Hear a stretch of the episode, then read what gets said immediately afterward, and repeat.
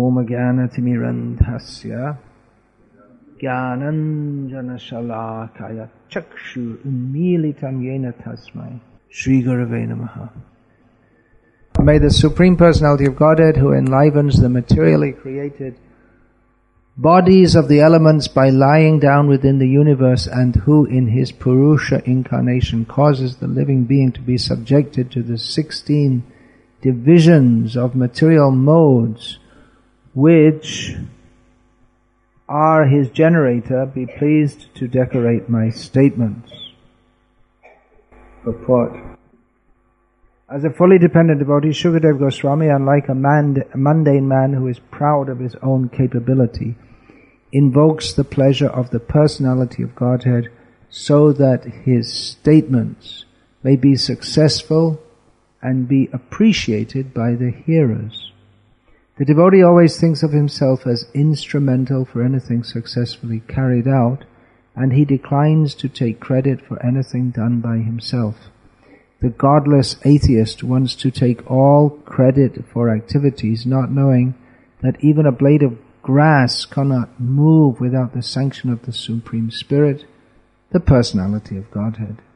Shukadev Goswami therefore wants to move by the direction of the Supreme Lord, who inspired Brahma to speak the Vedic wisdom. The truths described in the Vedic literatures are not theories of mundane imagination, nor are they fictitious as the less intelligent class of men sometimes think. The Vedic truths are all perfect descriptions of the factual truth without any mistake or illusion and Shukadev Goswami wants to present the truths of creation not as a metaphysical theory of philosophical speculation, but as the actual facts and figures of the subject, since he would be dictated to by the Lord exactly in the same manner as Brahmaji was inspired.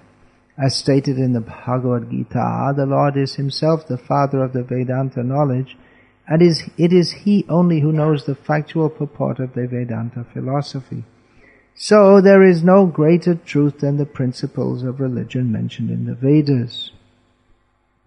Such Vedic knowledge or religion is disseminated by authorities like Shukadev Goswami because he is a humble devotional servitor of the Lord who has no desire to become a self-appointed interpreter without authority. That is the way of explaining the Vedic knowledge technically known as the Parampara system or descending process. The intelligent man can see without mistake that any material creation, whether one's own body or a fruit or flower, cannot beautifully grow up without the spiritual touch. The greatest intelligent man of the world or the greatest man of science can present anything very beautifully only in so far as the spirit life is there or in so much as the spiritual touch is there. Therefore, the source of all truths is the Supreme Spirit and not gross matter as wrongly conceived by the gross materialist.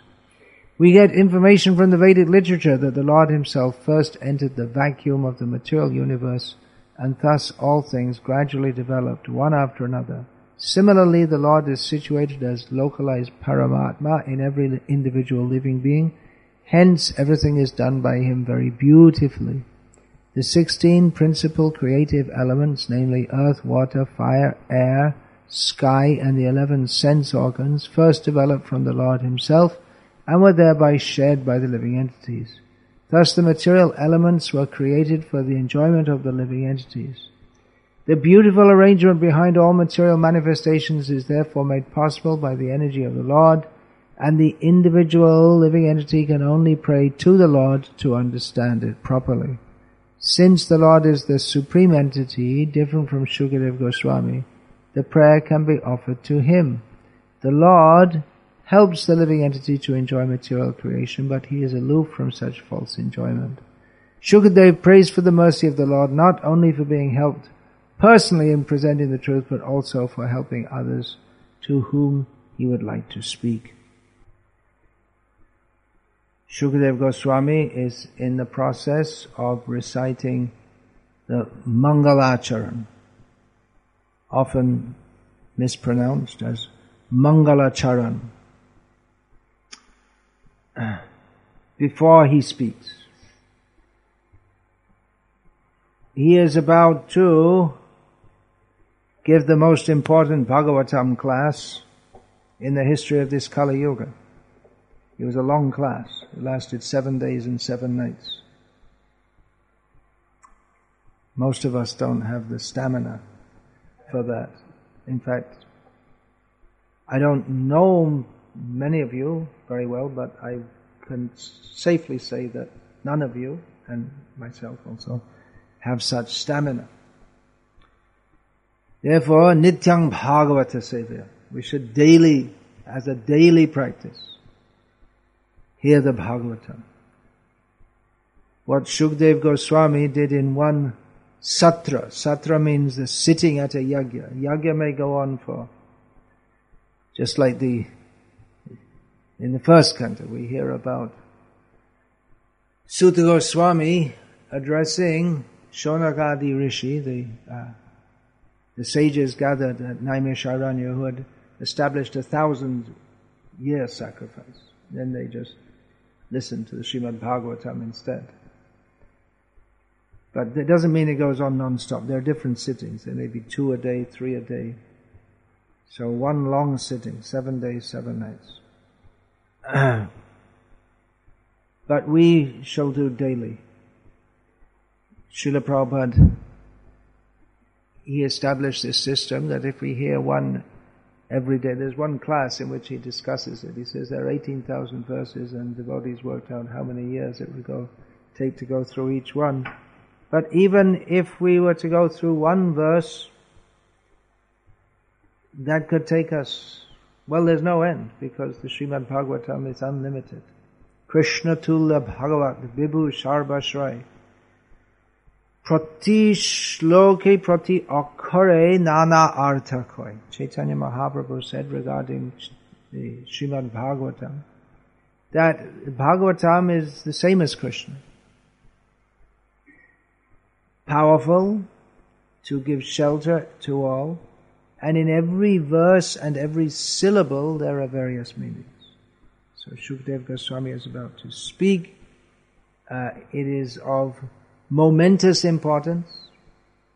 Parikshit Maharaj had been the emperor of the world, which means he was engaged in all important activities. Now he's left all those important activities. But what he is about to do, to, uh, he's already, the process has started, to hear the Bhagavatam, that's actually more important than anything else. So what's the most important thing in Manchester? Manchester United. I think Manchester's most famous in the world. Otherwise, there are so many cities. What's the population of Manchester? Greater Manchester, about a million. Six million? Greater Manchester. Six million, so many. Oh, well, it is a fairly, fairly big, but there are so many. I mean, who's heard of there are so many cities all over the world with one million, two million population, just like Chelyabinsk. Who's heard of Chelyabinsk? No one from Russia here. It's a two million or so population. No one heard. So it became famous for its football team, Manchester. But undoubtedly the most important thing that's going on in Manchester right now is this Srimad Bhagavatam class, and it's not because I'm giving it. It's because it is the worshipable Srimad Bhagavatam. And Shukadev Goswami has this attitude also.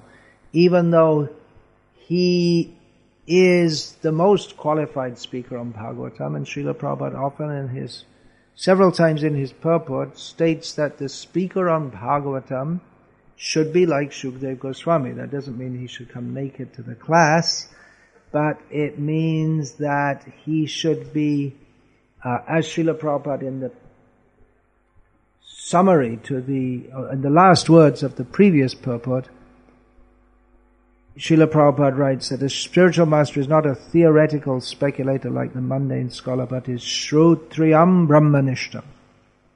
Shukdev Goswami had heard in the disciplic succession, the disciplic succession, all the disciplic successions in India, that means that we recognize four principal ones and one also is an opposing one, but it is a parampara. That's the four Vaishnav Sampradayas and the Mayavad Sampradaya coming from Shankaracharya, but they all recognize the role of Vyas.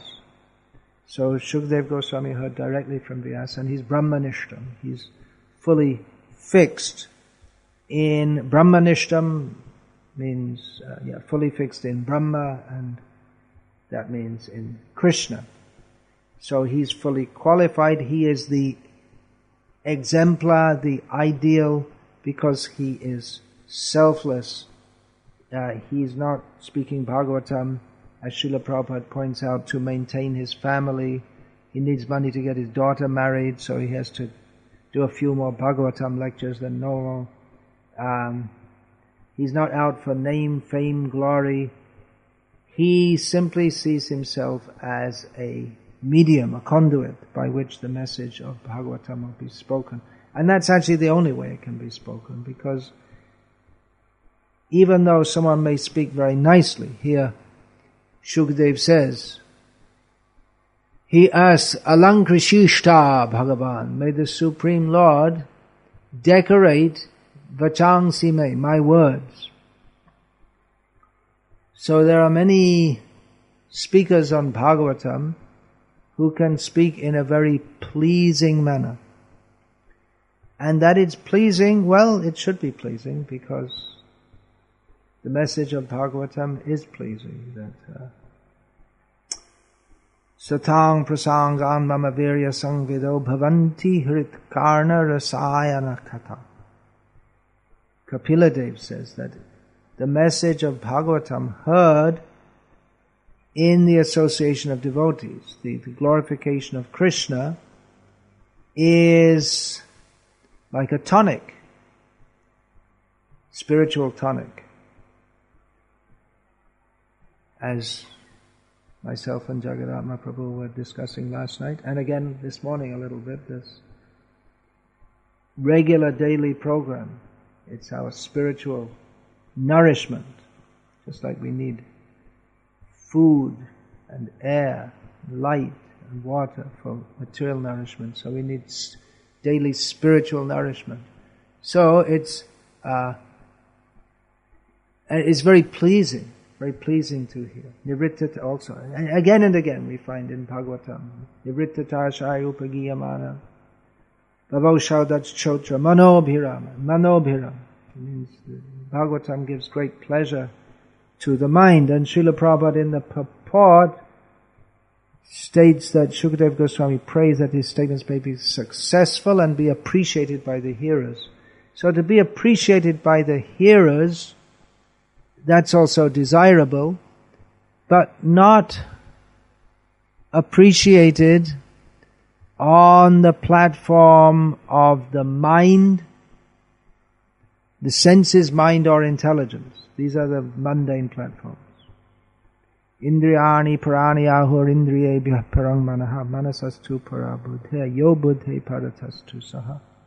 The material platforms are the platforms of the senses, the mind and the intelligence. So it is possible to speak on Bhagavatam in a manner that is appreciated by the hearers, but appreciated on the platform of the senses, mind and the intelligence. But Shukadev has no interest in these things. He's on the platform of the soul, the spiritual platform. So may it be appreciated on the spiritual platform. Bhagavatam, by hearing that, will raise us to the spiritual platform. And as we reach the spiritual platform, we actually relish the topics of Bhagavatam, more and more descriptions of the Supreme Lord. So Shukadev is asking that his speaking may be successful. Success. What is the meaning of success? All these words, practically every word, we can interpret or understand in two ways. The real meaning and the wrong meaning. The real meaning means the spiritual meaning and the wrong meaning means the material meaning. And usually whenever we use words, we use them in the material sense, which means that everything we say is all wrong. For instance, it has become a formality at the end of the class. Someone will say, thank you very much for the wonderful class. Wonderful, what does that mean? Uh, in this material world, what is wonderful? Well, ahani ahani bhutani gachandeha yamalayam sheshas tavara icchanti kimascharya. Ataf param. What could be more wonderful, uh, Yudhishthira Maharaj says, than the fact that daily people are going to the place of Yamaraj, and those who have not this time round gone yet are making plans to stay, even though they know they can't stay.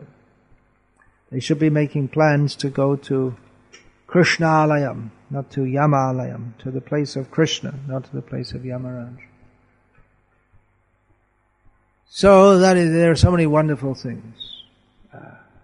What is wonderful? The, uh, oh, what a wonderful world!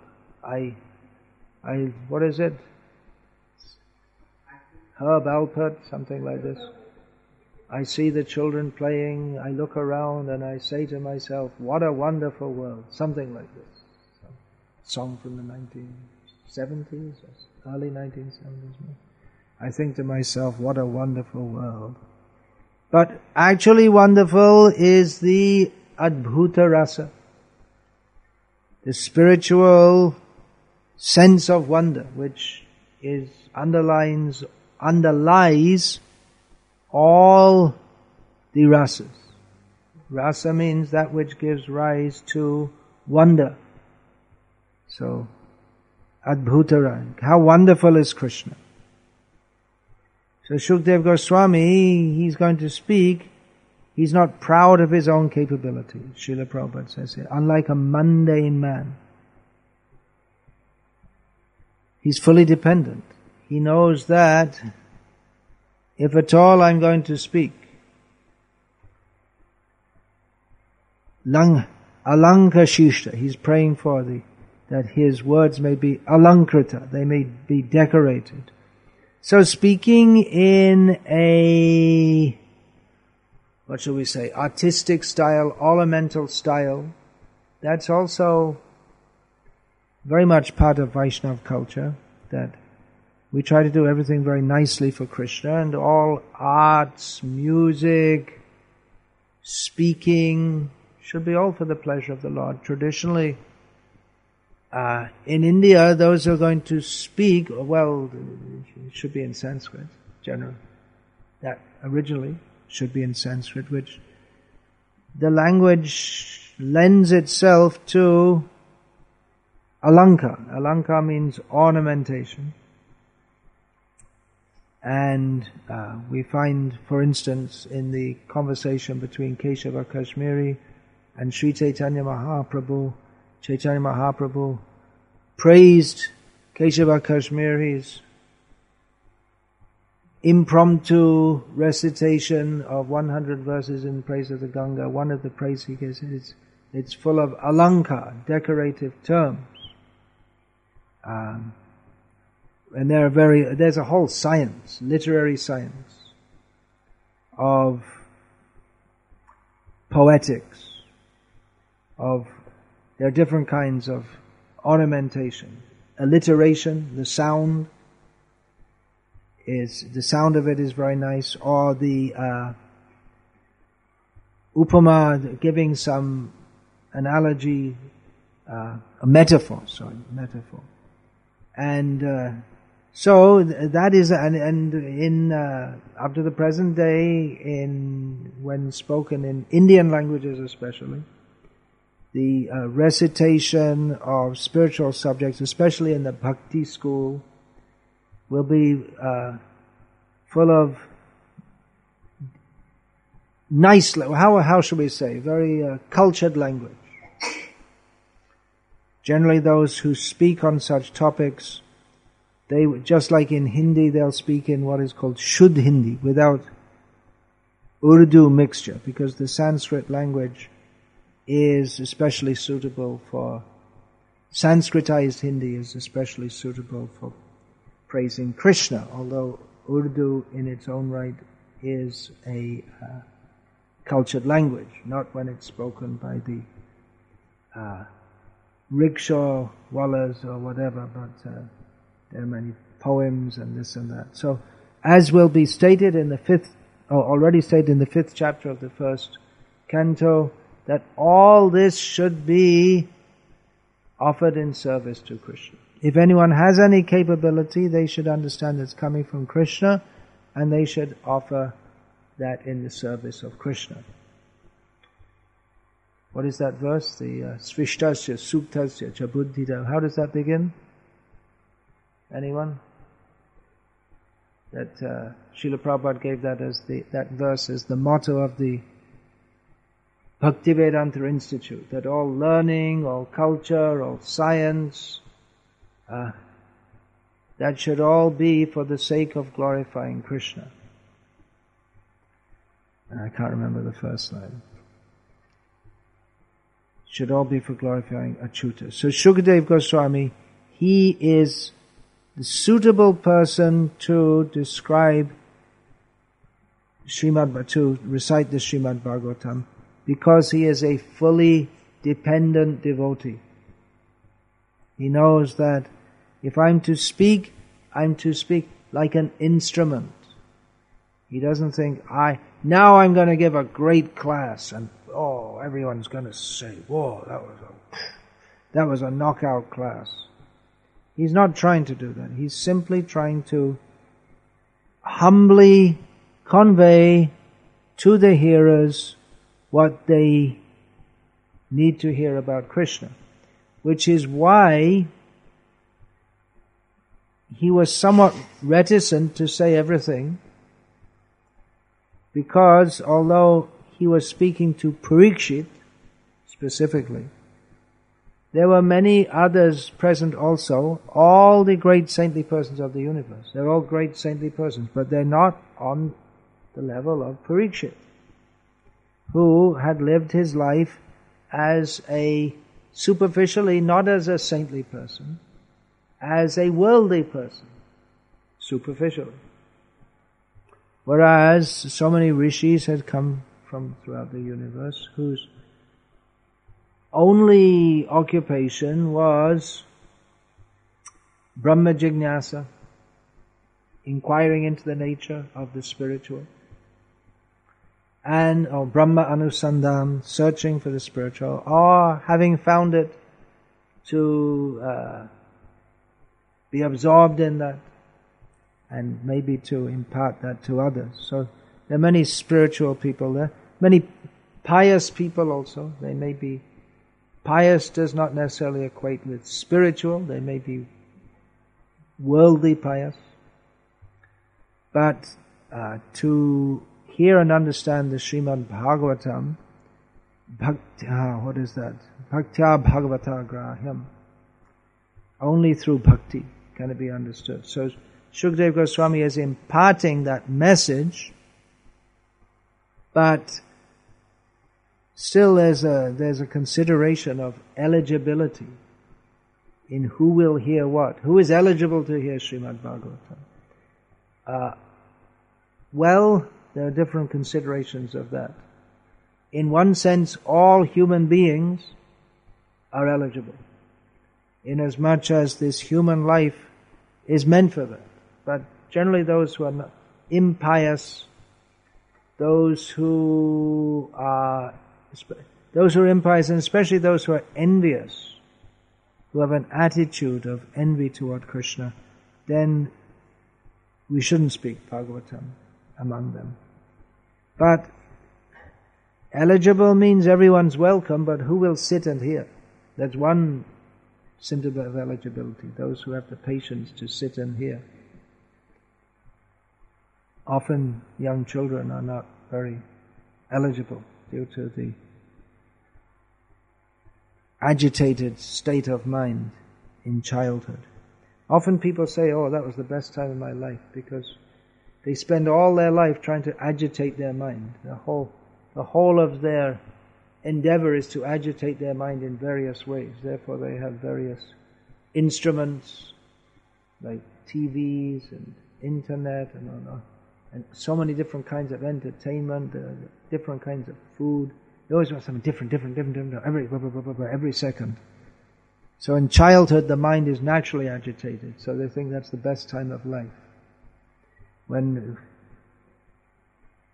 but uh, one should hear.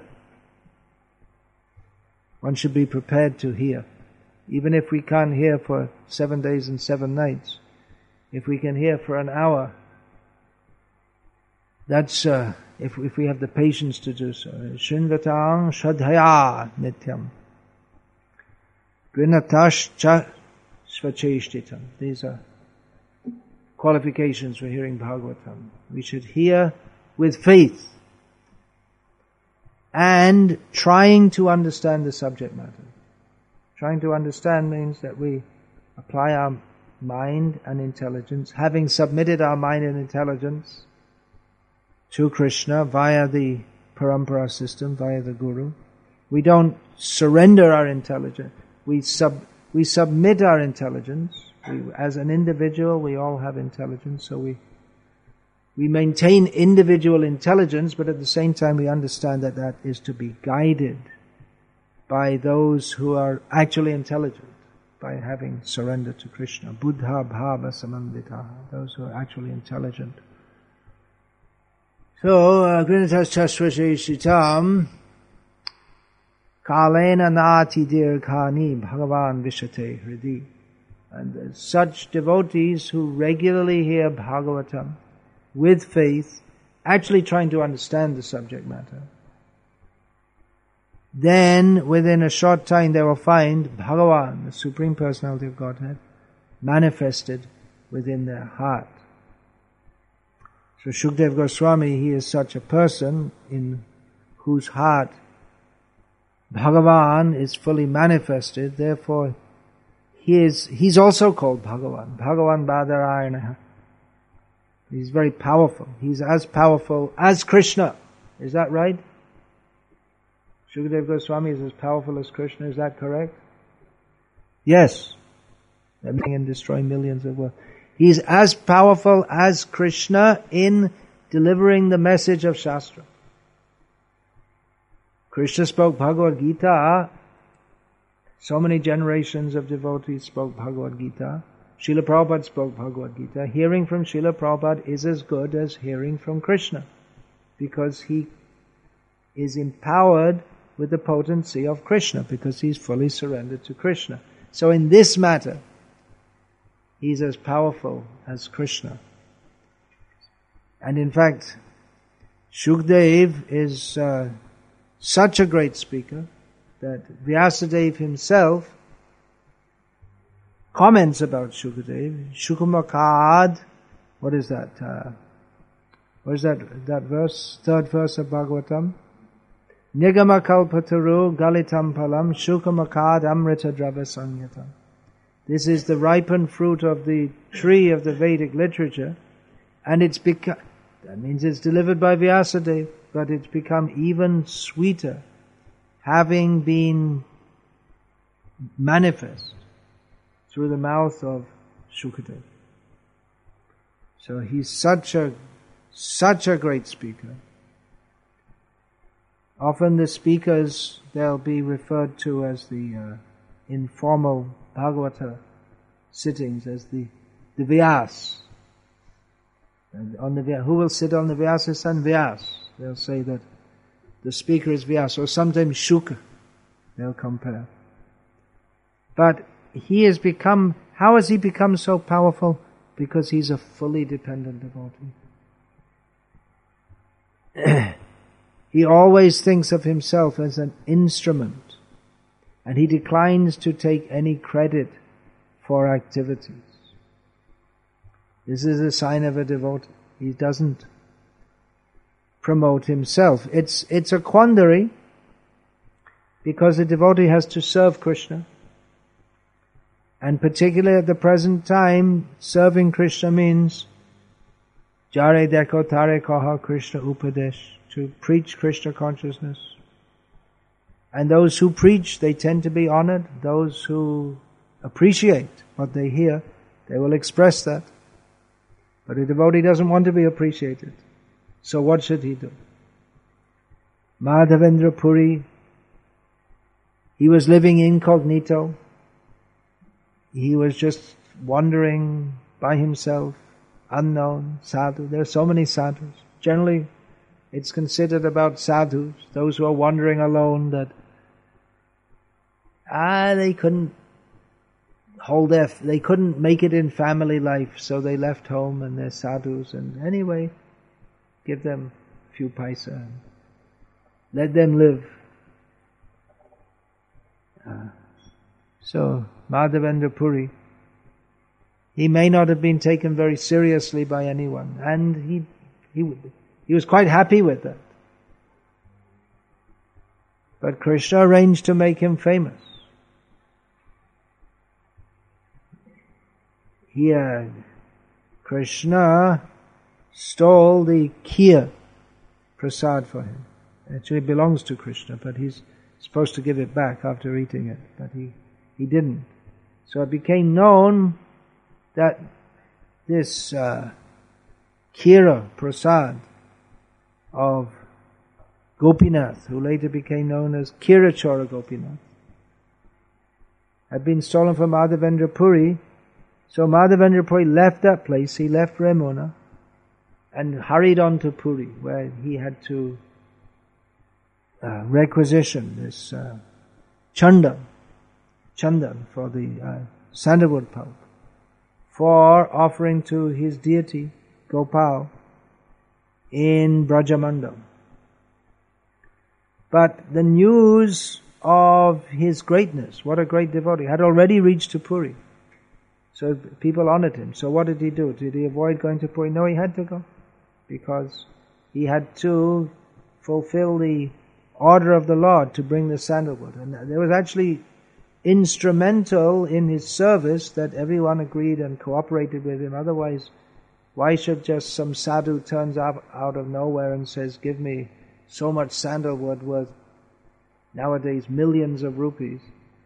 Just give it to me for the Lord. Then why should they do it? But because his reputation was known, he did. So reputation can be useful for a sadhu in his preaching.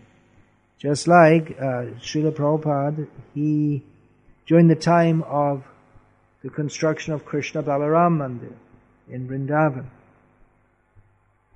uh, someone asked Srila Prabhupada, that why are you constructing this opulent temple? You're supposed to be a follower of the six Goswamis. The six Goswamis simply sat under a different tree every night and uh, you're building this opulent temple. Srila Prabhupada said, yeah, I can, I can sit under a different tree. Practically Prabhupada was doing that at one point. But if I do, then who will come to here? You won't think it's very important. If I have a big opulent temple, they'll think, oh, Bhaktivedanta Swami, very important. He has a big temple. He didn't become big, important by building a big temple. He didn't become important by going to the West and making devotees. That's from our perspective. He was always important in Krishna's eyes because he's a pure devotee of Krishna. We say, Nama Om Vishnu Padaya Krishna Preshtaya Bhutale Srimate Bhakti Vedanta Swaminiti Namine.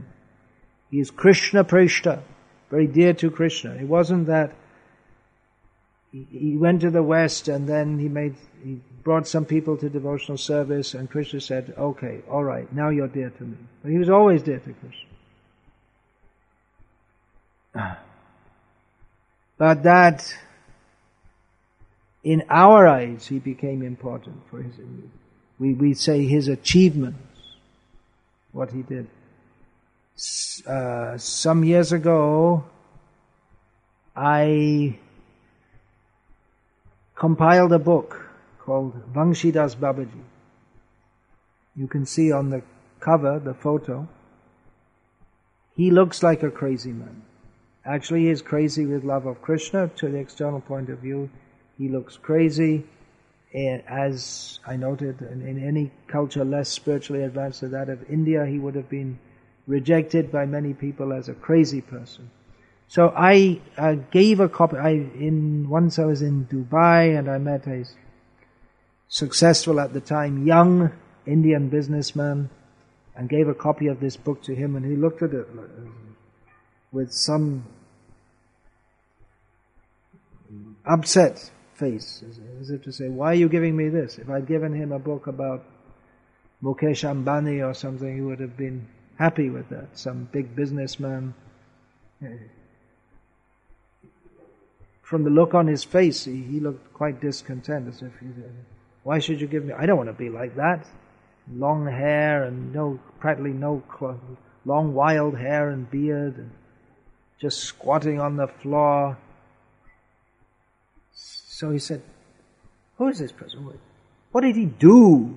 I, I suppose this man was thinking he's very successful. What did he, because he himself had set up factories in so many different countries and was conducting business, international business, and I'm giving him a book.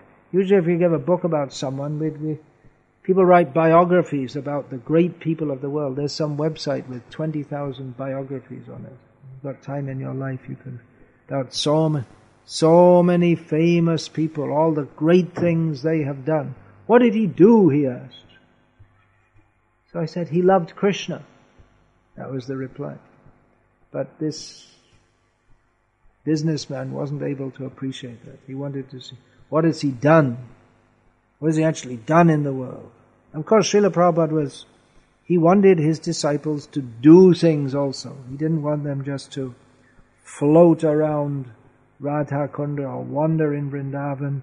He wanted them to do something for promoting the mission of Chaitanya Mahaprabhu, something concrete. He used terms like that. So he wanted to see temples established. He wanted to see books distributed. He wanted to see people taking devotional service. He wanted Varnashram communities developed. But the whole purpose is that we should come to the natural position of loving Krishna. So all these things are done, the devotees, they, they can do so many things. But the real test is, do we love Krishna? Once Srila Prabhupada was asked by some disciple, what pleases you the most? Because Yasya prasadad bhagavat prasadaha. The spiritual master is pleased, Krishna is pleased. So what pleased Srila Prabhupada the most? Give me, uh, give me ten million dollars. Or distribute ten million books. Srila Prabhupada replied, if you love Krishna. What is the difficulty? Srila Prabhupada often said, what is the difficulty? For Prabhupada there was no difficulty, but for us it seems very difficult. But this is the beginning. To, to have this attitude of humility. Shukadev as a fully dependent devotee invokes the pleasure of the personality of Godhead so that his statements may be successful and be appreciated by the hearers. Srila Prabhupada also wanted that his disciples conduct daily classes on the Bhagavatam, Gita, Chaitanya Charitamrita, and other works. Now, it doesn't mean that the speaker is necessarily on the level of Shukadev, but we are to cultivate speaking the message of Shukadev, the message of Bhagavatam, and the mood by which he did it. It's a very grave responsibility to speak on Bhagavatam. We may think to be a guru and accept disciples is a very grave responsibility. It certainly is. But then to speak on the Bhagavatam is also a grave responsibility. It's not a small thing. It's most important. Remember, it's the most important thing going on in Manchester at the present time. Not a small thing. Ah. Sometimes we hear in our movement, sannyasi fell down, and say, oh, very bad. But there are so many devotees who have taken Brahman initiation. They're not living as Brahmanas. They're not acting as Brahmanas. That's also very bad. It's not, it's not just that, well, doesn't matter. He was a small devotee, but that being given that position of Brahman, it's a very grave responsibility. So Shukdev Goswami, before speaking the message of Bhagavatam, he is praying. So many prayers, practically one chapter of prayers, invoking Krishna's mercy upon him so that he may speak in a manner that will be pleasing to Krishna, that will convey to the hearers what they need to hear. Speaking means, in a culture where such speaking is appreciated, then uh, speaking means it's an opportunity to become appreciated. So Shukadev, he wants that what he's, his statements will be appreciated by the hearers, but he's not promoting that I will be appreciated. Of course, the two things are almost the same. But the emphasis is on let those who hear, let them appreciate because it's the message of Bhagavatam. It's not me. It's not the, it's not my great intelligence, my great creative, imaginative abilities in Western culture that's considered. If someone can speak something imaginative, something new, art means you should always have something new, and they ran out of things, so they made all kinds of monstrosities, which they call art. A few years ago, I was driving in Philadelphia in the United States, and it was a nice area of town. And there, we saw there's some very nice building, uh, and then I saw, and right in front of the building is a whole pile of garbage. I thought, why, what's that? Why is there a pile of garbage outside the building? Then I saw on the building it said Philadelphia Museum of Modern Art. And then I understood it wasn't a pile of garbage, it was a piece of modern art. So they stopped, first of all, in, in the Western culture, first of all, they painted religious themes, Christian themes. Then they came to portraits and landscapes, and it's still somewhat beautiful. And then they came to just the most horrible, the, the manifestations of insane minds like Picasso, and they call that art. But it's, Krishna is very beautiful, so devotee uh, tr- simply tries to convey Krishna is beautiful, Krishna, all good qualities, all bad qualities also come from Krishna. Not exactly. Krishna doesn't have any bad qualities, but just as Krishna Surya Sama Maya Hoy Andhaka, darkness means absence of light. Darkness can only be understood in relation to light. Darkness is not in itself a principle. So we find in the Gita, Bhagavad Gita, Krishna says, Bhayam, Abhayam, both fear and fearlessness, they both come from Krishna. Everything comes from Krishna. On his backside is adharma. So devotee doesn't try to be, if a devotee, actually if he's trying to be appreciated, then he's not a devotee at all. That's maybe sitting on a seat and speaking in very nice words, but if his aim is to be appreciated by others, then he's not a devotee. So one, one has to fully submit oneself to Krishna, thinking oneself instrumental, declining to take credit for activities. Mm, wanting to move by the direction of the Supreme Lord. So Srila Prabhupada he instituted this daily discussion of Bhagavatam. Maybe daily, uh, maybe more than once a day in some t- he gave different directions at different times. Uh, sometimes he would say, generally he'd say two classes a day, there should be there. In one letter, I believe it was, he said there should be classes going on throughout the day. Non-stop, one after another in the temples. So actually, yes, all the time in the temples there should be kirtan non-stop. There should be, now we have kirtan melas, but actually we should have non-stop kirtan mela. Everywhere, all over the world. But then we should also have non-stop recital of Bhagavatam, non-stop distribution of prasadam, all these things. All these things should go on. All these things should go on non-stop. But we are working within our capacity. But that should be the aim, that there should be. All these things should go on. Then there's no more material world. There's only the spiritual world. If these activities are always going on.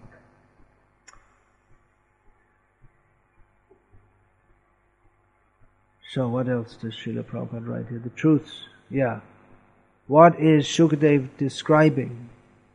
He's describing, uh, in the beginning he's describing the process of creation. How can we begin to understand Krishna? We find that the uh, theistic systems within the world, religion, religion in general, they, the religious people, they accept God in relation to this world. Their, their understanding doesn't go beyond that. God or gods. There are many people who accept that there are many gods. There are spirits everywhere. But it's all related with this world. In the Christian religion, also the um, main conception of God is as the creator of this world. That is not a very advanced understanding, especially if we understand that this world is miserable. And mostly the religions in the Western world, they have the idea that this world should be nice. All things, what is that? all things bright and beautiful, all creatures great and small, all things wise and wonderful, that good, good Lord made them all. So the idea is that God made this world and it's very nice. What a wonderful world. But then the atheists point out that, well, either God dozed off when he was in the process of creation, six days non-stop, uh, or he, he got it wrong or he wasn't very capable or he's a bad guy because there's so many problems in this world it's full of suffering. So this uh, atheists they're having a lot of fun nowadays by pointing out that uh, well they, either God he's not all good or he's not all wonderful or most likely doesn't exist at all because if God was actually good then I suppose in Manchester people would say that Manchester United would win all the time but then or Manchester City. Uh, but then in Liverpool, they'd say, well, if God is actually all good, he'd make Liverpool win all the time. But that's the problem, because everyone wants to make themselves God. What I want, Ishvaro Ham Hambogi, I will enjoy, I will. God, if there's any God up there, he's my partner in making the world the way I want it. My partner in crime. Uh, but the proper understanding is that, yeah, the, so the atheist is saying, there can't be any God. There can't be any God, otherwise the world would be the way we want it to be. But there is God and the world is not the way we want it to be because it's not meant to be the way we want it to be. We are supposed to act for the pleasure of God. And because we don't do that, then we come to this world. It's like a prison house. So with this understanding, this is the proper understanding. So God realization begins uh, Chandra Shakanyai. That we, just like the mother may say to the child at night, nowadays living in the cities with all neon lights, you hardly see the moon. But uh, in the village where there's no electricity. Hardly any villages exist like that in Europe these days, or anywhere. Hmm. But in the village, eh, when the uh, moon is around the time of uh, Amavasya, around the time of new moon, now we're in the middle phase of the waxing moon. so, uh, then you can hardly see the moon at all. Then gradually grows, it becomes a full moon, So the mother may point out to the child, what is the moon? You see that, you see that tree in the courtyard? You see in between the two branches that round ball or that sliver, whatever phase it may be in, that is the moon. So by pointing out to the child something that the child is familiar with, and then saying, look, now you see the, that, ah, now you see that. You see that round thing? That is the moon. So pointing out something familiar and then bringing our attention to something which is less familiar. So, in the same way, to understand God, begin with this material world. This material world is not very important, but we think it's very important. The spiritual world is very important. The material world is not important. But we think it's very important because we don't know anything else. So, God realization begins from describing Him in relationship to this world. And that Shukadeva Goswami will first of all describe that. In Bhagavad Gita also, Krishna points out how we can begin to understand Him. Rasoham apsu kaunteya prabhashmi shashi surya yoho pranava sarva vedeshu shabda ke paurushangashu. Krishna says, when you see, uh, or when you taste the taste in water or any drink, you should know that is Krishna. Srila Prabhupada said in this regard, even the wine drinker can gradually become God conscious because for him wine is God and if he thinks, ah, so nice, this is God, that's the beginning of God realization. Not recommended for our devotees, but it's an opportunity for those at the, even at the lowest level.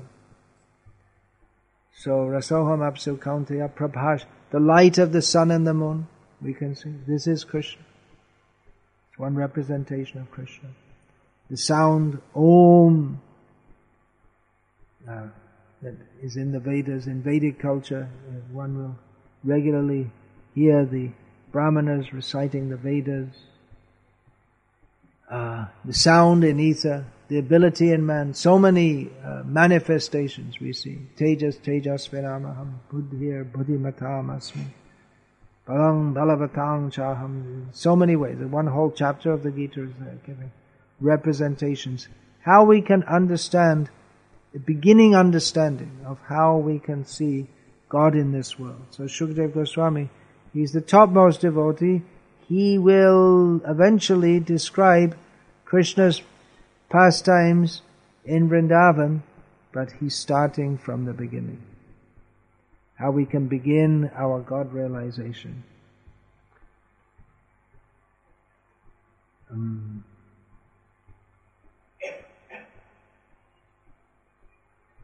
Srila Prabhupada discusses that in the purport here also, how uh, an intelligent person within this world, they can begin their God realization by understanding that nothing can come into being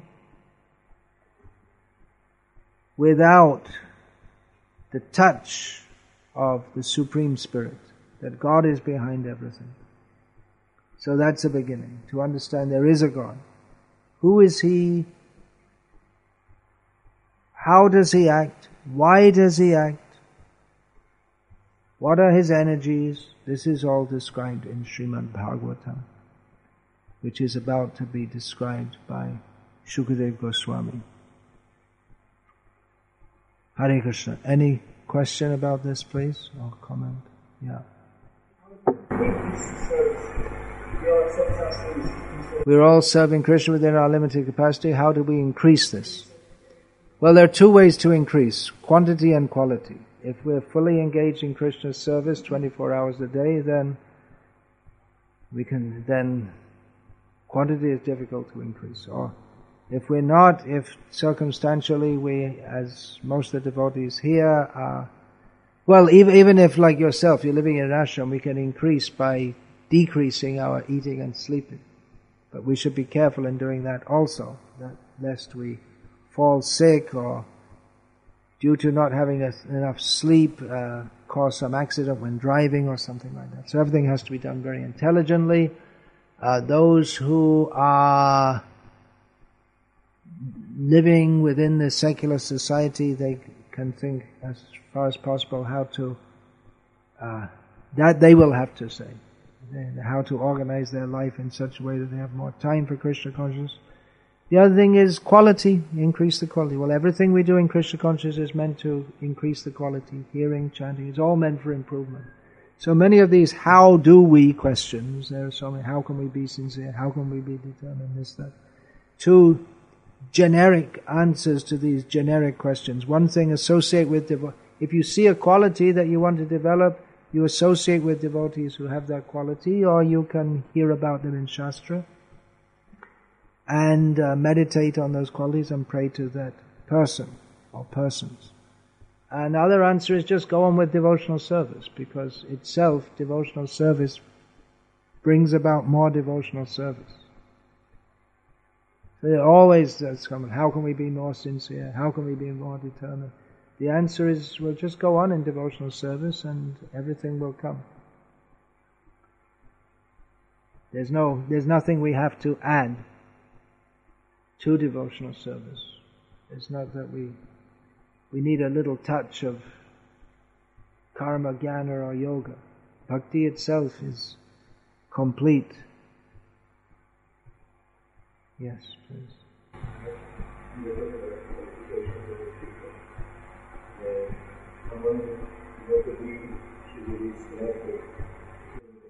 Qualifications of a speaker. Should we be selective in who we hear?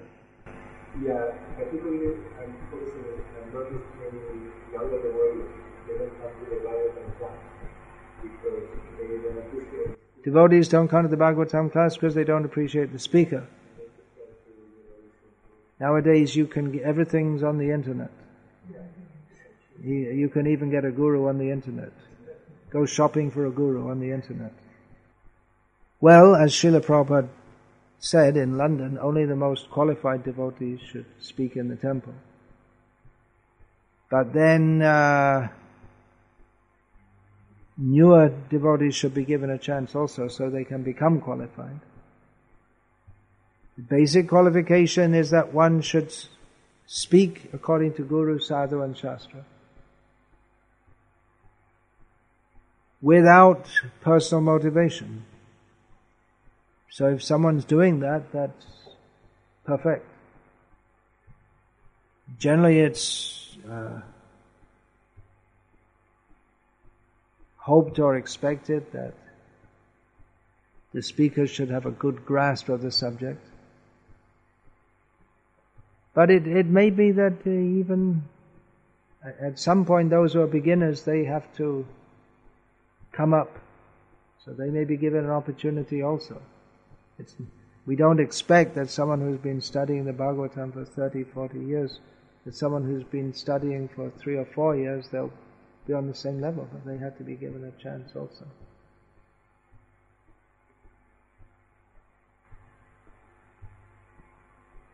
So,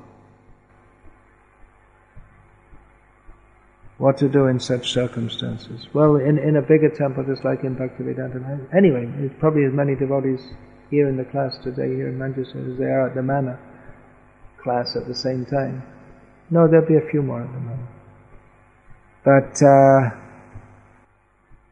maybe then now, in the beginning days of our movement, someone, when I joined, if a devotee had been in the movement four years, they were considered very senior devotee. Now they're considered junior. But uh, it was quite common that devotees, they'd just be in the, they'd just being, becoming a devotee, we, we use that phrase, becoming a devotee. Uh, in those days, almost invariably meant moving into the temple. So it was often that devotees, they'd be in the temple for just a few weeks and they'd be giving classes, sent out to open new centers. Nowadays we would hope that the classes would have more depth, but there may be an opportunity for, for uh, for younger devotees also to give classes and and uh, for the general public what if a devotee has knows that he's not the body even theoretically and has faith in that then he's already far, far more elevated. His knowledge is far greater than that of the average person in the street. Because the nature of the knowledge itself is very high. So, that, the question should, is it alright if we think, well, I don't like that speaker, I'll just listen to something on the internet or just go to sleep somewhere. Um, that that is an organizational question as much as it is a spiritual question, as it's within the context of our movement.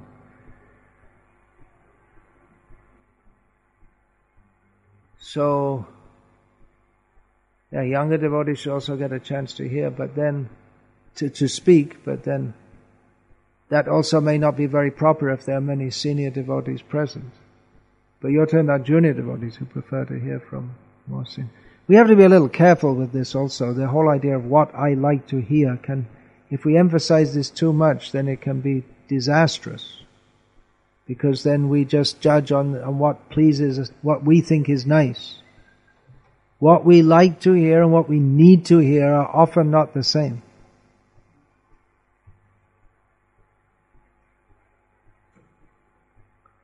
Last night I was, Jagadatma Prabhu was telling me about some of his experience with, with Gaur Govinda Maharaj. So he's well known for speaking in a manner that was very enlivening in terms of bhakti, but I think at least as much he spoke very strongly against deviations in devotional service, but devotees in general don't seem to be so much eager to hear that. That's a kind of cheating mentality. we all, we like the nectar. Give me the nectar. If we're only looking for nectar, then we're not genuine devotees. Of course, it's all nectar, but we should be prepared to hear what we, even if we don't like, it's not if I like to hear it or not, but what I need to hear.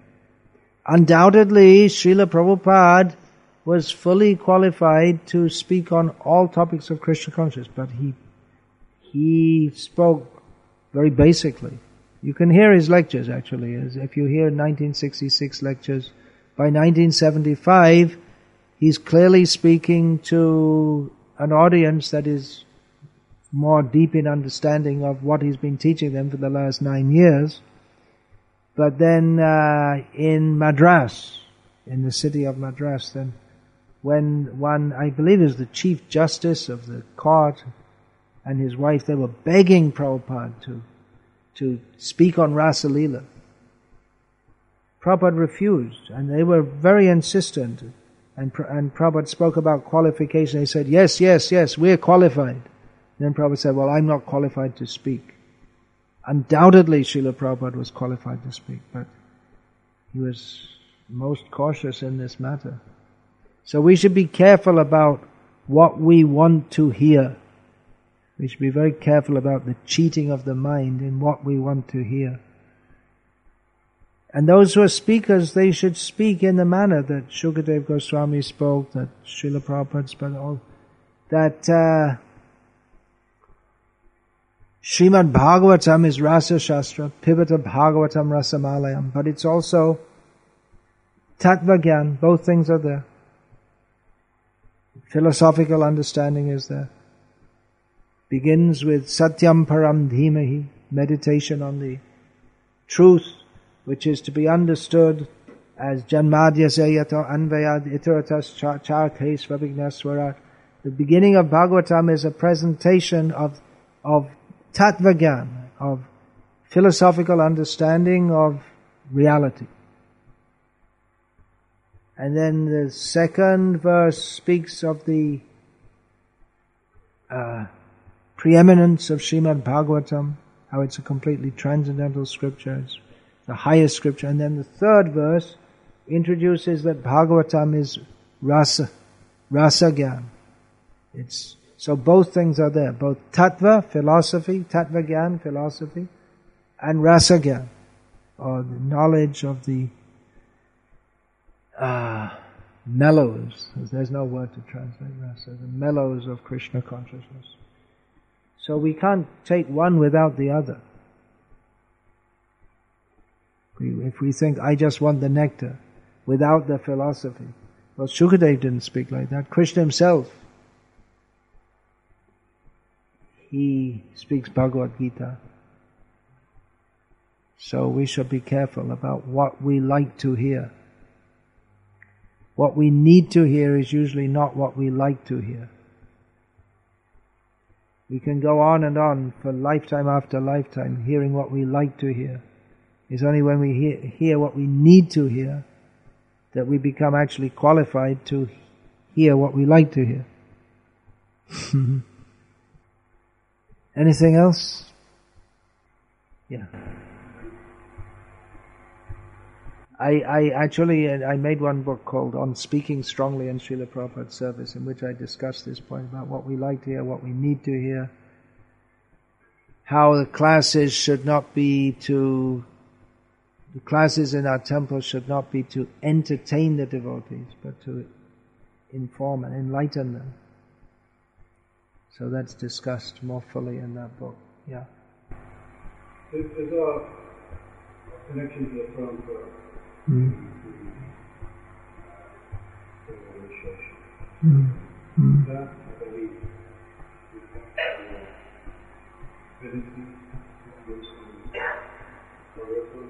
obviously there's hearing is one but understanding, you mentioned this um, saluting your intelligence, Mm. being guided in, in, in, in the understanding. Is formal initiation important in understanding the message of Bhagavatam? Well, we don't find that Parikshit was formally initiated by Shukadev. And specifically, the Shukadev wasn't formally initiated by Vyasadeva. At least not in the traditional Vedic way. But then again, initiation, sometimes Srila Prabhupada equated just the imparting of the mantra in an informal way with initiation. But formal initiation, yeah, that is necessary for pretty much all devotees. Prabhupada said in one letter, there is a great difference between initiated and non-initiated. One is authorized and the other is not authorized. So, yeah, initiation means formally submitting oneself as a student. It's, it's an, it's, uh, just like to enter an institution of higher learning. One has to take the entrance exam and then one is formally admitted. Then the, then such persons will be educated. Prior to that, there's no formal commitment. So, initiation means commitment. Without that, Srila Prabhupada said, we, we invite everyone, they can come, they can join with us, they can chant, they can hear, but initiation means commitment. And having taken that commitment, then one has responsibility and one is also authorized. Adhikari means one is also authorized, and one's authorized to uh, for various devotional services. For instance, only initiated devotees should worship the deity. Um, the uh, the guru will will be, or one who's taken the role of a guru will be naturally more inclined to instruct those who have made a commitment than those who are just casual hearers. Once, uh, one brahmachari asked me so many questions as I was answering, and then after was he said, well, thanks, thanks for giving me the opportunity to pick your brain. And then I, I, after that, I thought, I don't want to speak to him. I don't instruct him again if that's what he's thinking. He just is like some, some like an ATM or something. Take out what, or like a slot machine. You, you take out what you want.